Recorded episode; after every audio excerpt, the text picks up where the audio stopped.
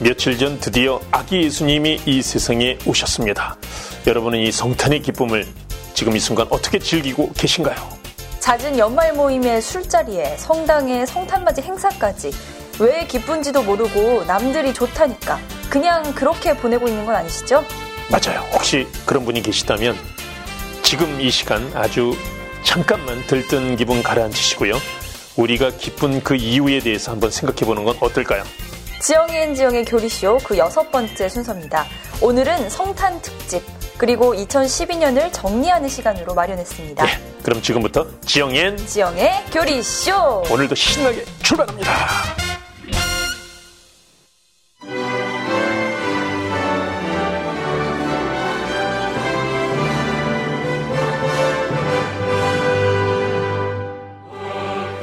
신부님 메리 크리스마스 우리 지영 씨도 메리 크리스마스 주님의 성탄을 진심으로 축하드려요. 네, 이 성탄절이 지났는데도 이 기쁨이 여전히 마음속에 남아 있는 것 같아요. 네.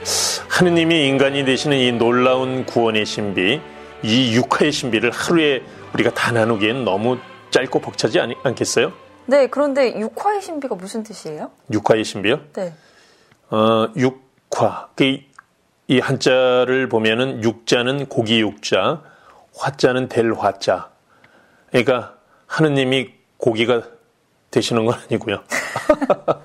하느님이 위험한 농담을 하시네요. 하느님이 사람이 되시는 이 놀라운 신비. 음, 음. 그런 뜻이구나. 예, 하늘나라의 모든 것을 다 포기하시고 하느님의 아들이 우리와 똑같은 인간이 되시는 이 놀라운 구원의 신비, 육화의 신비라고 그러죠. 음. 그래서 이 하루 동안의 이 성탄의 신비를 육화의 신비를 다 이렇게 나누기에는 모자라서 우리가 8일 동안 성탄의 기쁨을 계속 이어나가는 거 아니겠어요? 그렇죠. 지금도 계속 축제가 이어지는 거죠. 그럼요. 예. 네. 신부님, 저희가 가장 자주 쓰는 이 영어가 이맘때쯤 메리 크리스마스라는 음, 메리 크리스마스 쓰잖아요. 이게 스페인어로는 뭔가요?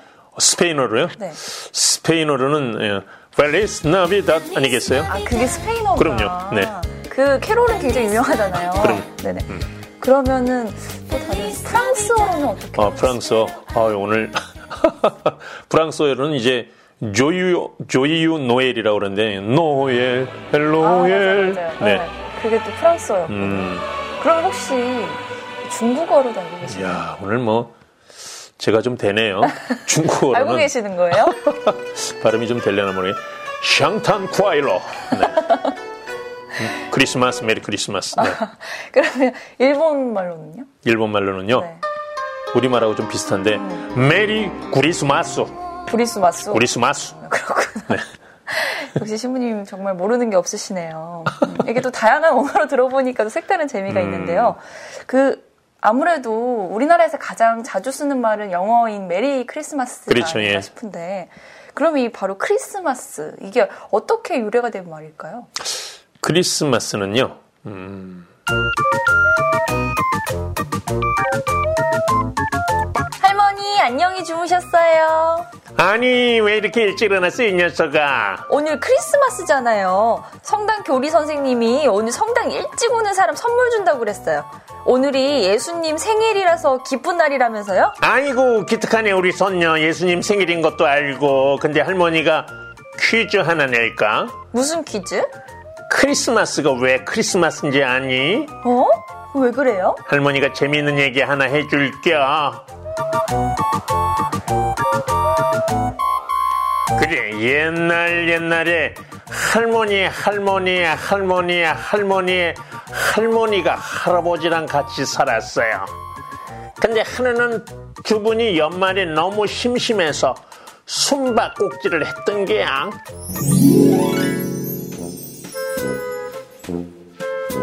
할아범 나 잡아봐라 할멈 대체 어디 숨었수? 아 여기 있잖아요 여기 잘 좀 찾아봐요 그래 어디 있어요? 어디 여기로 숨었수? 아니면 그리 숨었수? 응? 그리 숨었수? 크리스마스? 그래서 크리스마스가 됐다는 얘기가 우리 집안에서 전설처럼 내려오지. 아니 그런데 얘가 어디 갔어? 얘야 어딨니? 어디 숨었어? 어디 숨었어? 그리 숨었어? 신부님 예. 이제 그 집안의 전설 말고 진짜 크리스마스의 의미에 대해서 얘기를 해주셔. 네 지금 이제 나 아직 할머니 아니 바뀌었어요 신부님. 벗어났어요 이제? 크리스마스? 네 아, 이제 크리스마스에 대해서 얘기를 해야 되겠네요. 음, 정말. 예, 네. 이제 성직자로 돌아왔으니까. 네, 이 크리스마스란 단어는 이두 가지 단어가 합성이 됐는데 먼저 그리스도와 마스가 합쳐진 합성어죠. 아. 예. 그러니까 그리스도는 히라버로 크리스토스에서 온 말로 기름 부음 받은 자라는 뜻으로 구세주를 의미하죠. 네, 이게 또 히라보에서 온 말이군요. 예, 예, 예. 그러면 이 크리스마스의 어원적인 진짜 의미는 그리스도의 미사라는 뜻이 그렇죠. 있는 거네요. 예. 예, 어원적으로는 그렇죠.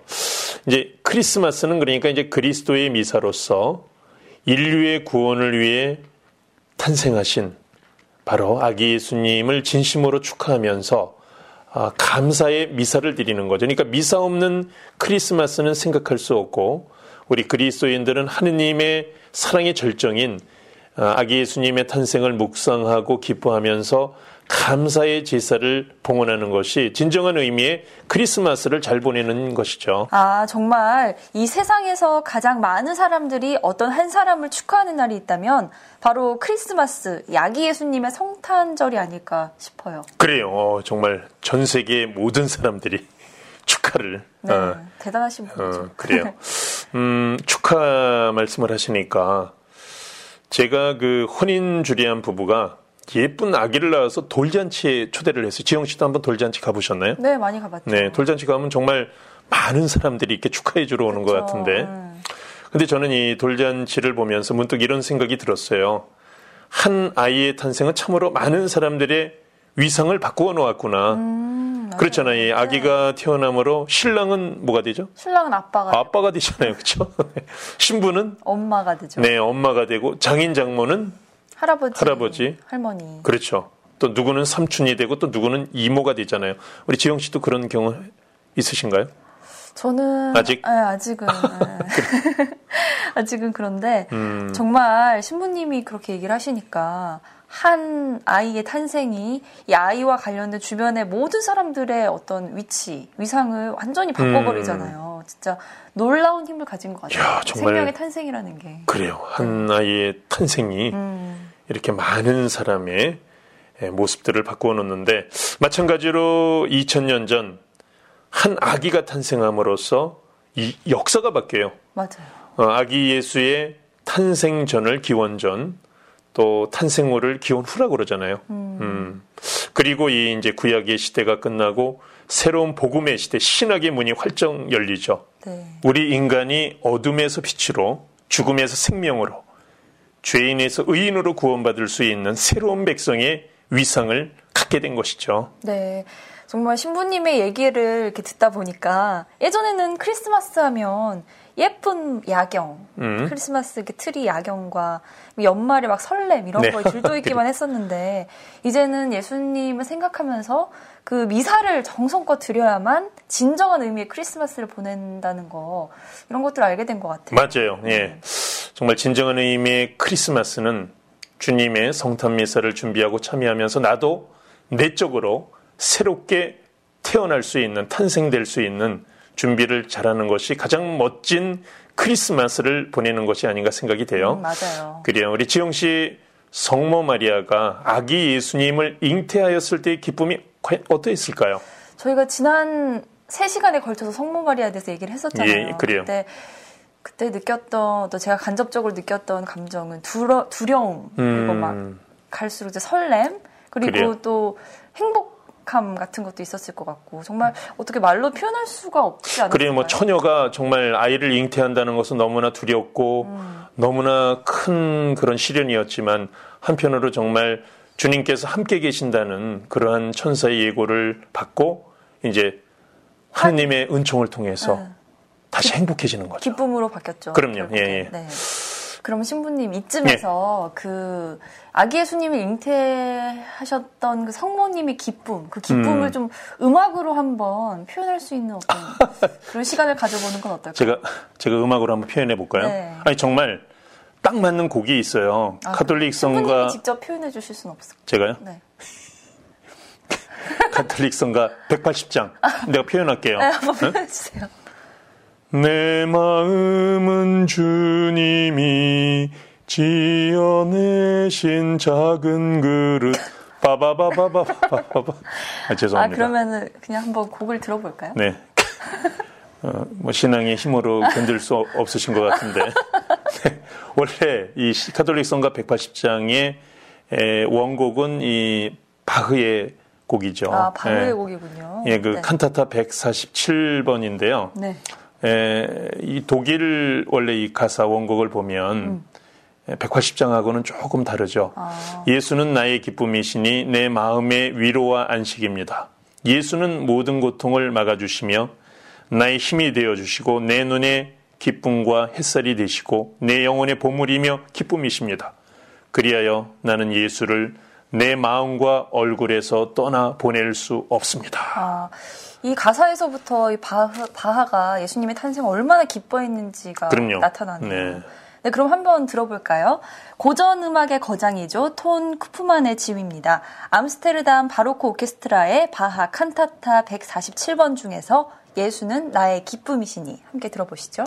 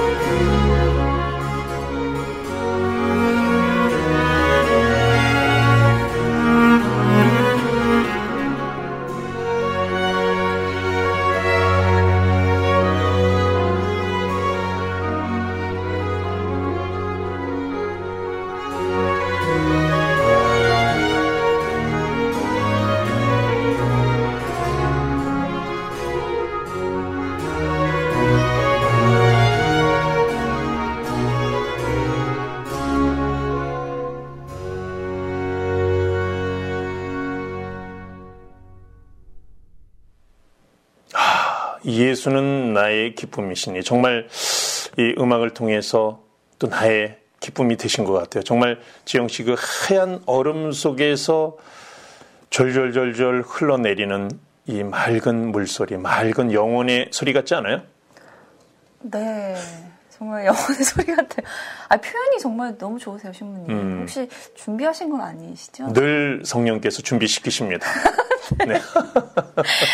아 근데 이 음악을 듣다 보니까 제 마음속에도 아기 예수님이 정말 갓 음, 태어나신 것 같은 예. 그런 영광스러운 마음이 들었어요.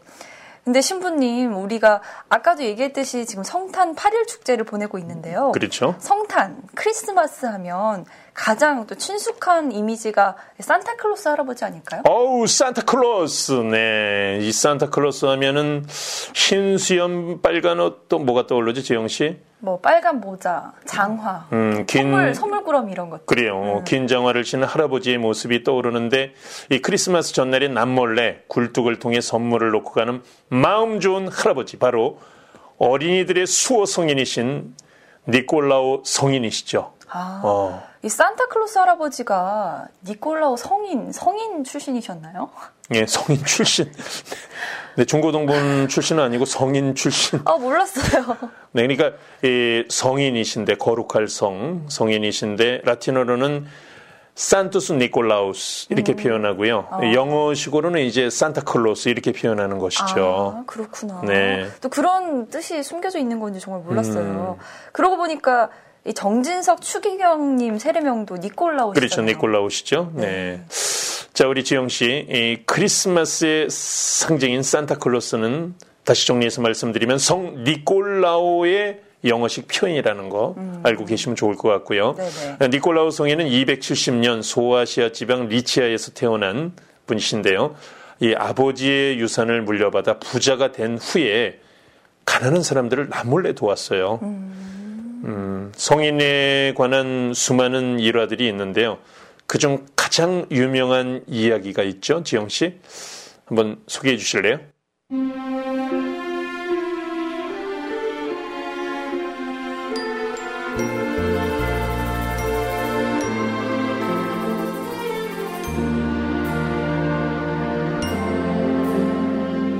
세 명의 딸을 둔 어느 아버지가 있었는데 집안이 가난해서 한 명도 결혼을 시킬 수가 없었습니다.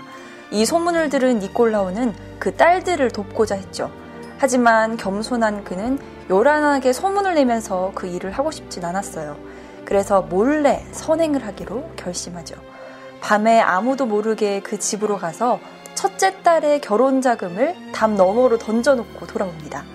그리고 다음 날 밤에도 둘째 딸의 결혼 자금을 던져놓고 돌아오죠. 하지만 이 선행도 꼬리가 길면 잡히는 법입니다. 세 딸의 아버지는 은인이 누구인지 궁금해서 이 셋째 날에는 밤에 잠을 자지 않고 기다렸습니다. 이날도 어김없이 막내딸의 결혼 자금을 주기 위해서 이 집을 방문했던 니콜라우는 결국 아버지와 마주하게 되죠. 당황한 니콜라우는 이 일을 비밀로 해달라고 부탁했지만 그의 아름다운 이야기는 결국 세상에 널리 알려지게 됩니다.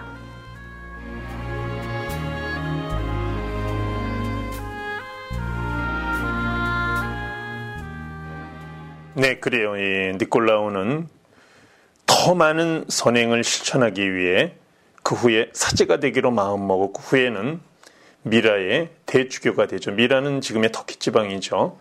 에, 주교가 된 후에도 굶주림에 허덕이는 미라의 가난한 사람들을 위해 니콜라오 성에는 온 생애를 바칩니다. 이러한 이 성인의 헌신적인 삶과 자선 행위에서 우리는 산타클로스의 지면목을 만날 수 있는 것이죠, 지영 씨. 네. 이 크리스마스의 상징인 산타클로스 할아버지의 삶이 이렇게 멋진 우리의 신부님, 우리의 그 니콜라오 주교님이시라는 것 팟캐스트 청취자 여러분들 꼭 잊지 않으셨으면 좋겠어요. 네, 잊으면 아니 아니 되옵니다. 네. 그래요. 우리도 이 시대의 진정한 산타의 모습으로 어렵고 가난한 우리 주변의 작은 예수에게 한 걸음 한 걸음 다가가야 되겠어요. 예. 지영 씨, 우리 그분들께 우리가 음악으로 한번 선물을 또 마지막으로 드려볼까요? 네. 어, 오늘 또 날이 날이니만큼 아까도 굉장히 좋은 음악을 또 선물을 예. 주셨는데 마지막 곡은 어떤 것 준비하셨나요? 마지막 곡도요. 오늘 뭐 주제가 크리스마스 또 산타클로스니까 네. 크리스마스 오라토리에 어때요? 크리스마스 오라토리오. 근데 오라토리오가 어떤 뜻이죠? 예, 오라토리오는 이 토라지기 전에 오라는 뜻이 아니라 설마요. 오라토리오는 이 성당이 기도실이라는 그런 어원적인 의미가 음, 있고요. 그러면 좀 예. 고요하고 약간 조용한 이런 이미지가 떠오르는데요. 예, 경건한 이미지. 음. 악적으로는이 종교와 관련된 예를 들어 예수님의 탄생, 부활 등의 내용을 이 오케스트라, 합창, 독창, 앙상블로 연주하고 노래하는 대규모 음악 작품이에요. 오라토리오가. 아, 그렇구나. 네. 신부님 그럼 이번에는 어느 작곡가의 오라토리오를 한번 들어볼까요? 아 예, 역시 바흐곡인데요. 네. 예, 크리스마스 오라토리오는 이 음악사에 있어 가장 위대한 예, 작곡가로 손꼽히는 바로 이 바흐가 예수님의 탄생을 기념하기 위해 만든 작품으로서요. 아, 바흐의 어떤 신앙심과 천재적인 음악성이 드러나는 불후의 명곡이죠. 네. 아까 저희 첫 번째 곡에서도 그랬지만 바흐의 곡에는 참 종교와 관련된 음악들이 참 많은 것 같아요. 네, 오라토리오 어떤 종교 음악이 주류를 이루고 있죠. 네. 네. 이 클래식의 음악의 역사는 이 카톨릭 교회 음악에서 시작된다고 볼 수 있죠, 지영 씨. 네, 네. 맞아요. 음. 자, 그럼 바흐의 크리스마스 오라토리오 바흐 작품 번호 248번 그 아름답고 경건한 멜로디 속에서 올 한 해도 잘 정리하시고요. 새로운 2013년 한 해도 잘 시작하시길 바라면서 예. 이 시간 마무리하도록 하겠습니다. 마르틴 클레미히 지휘로 드레스덴 십자가 합창단의 목소리로 듣습니다. 지영의 지영의 교리쇼.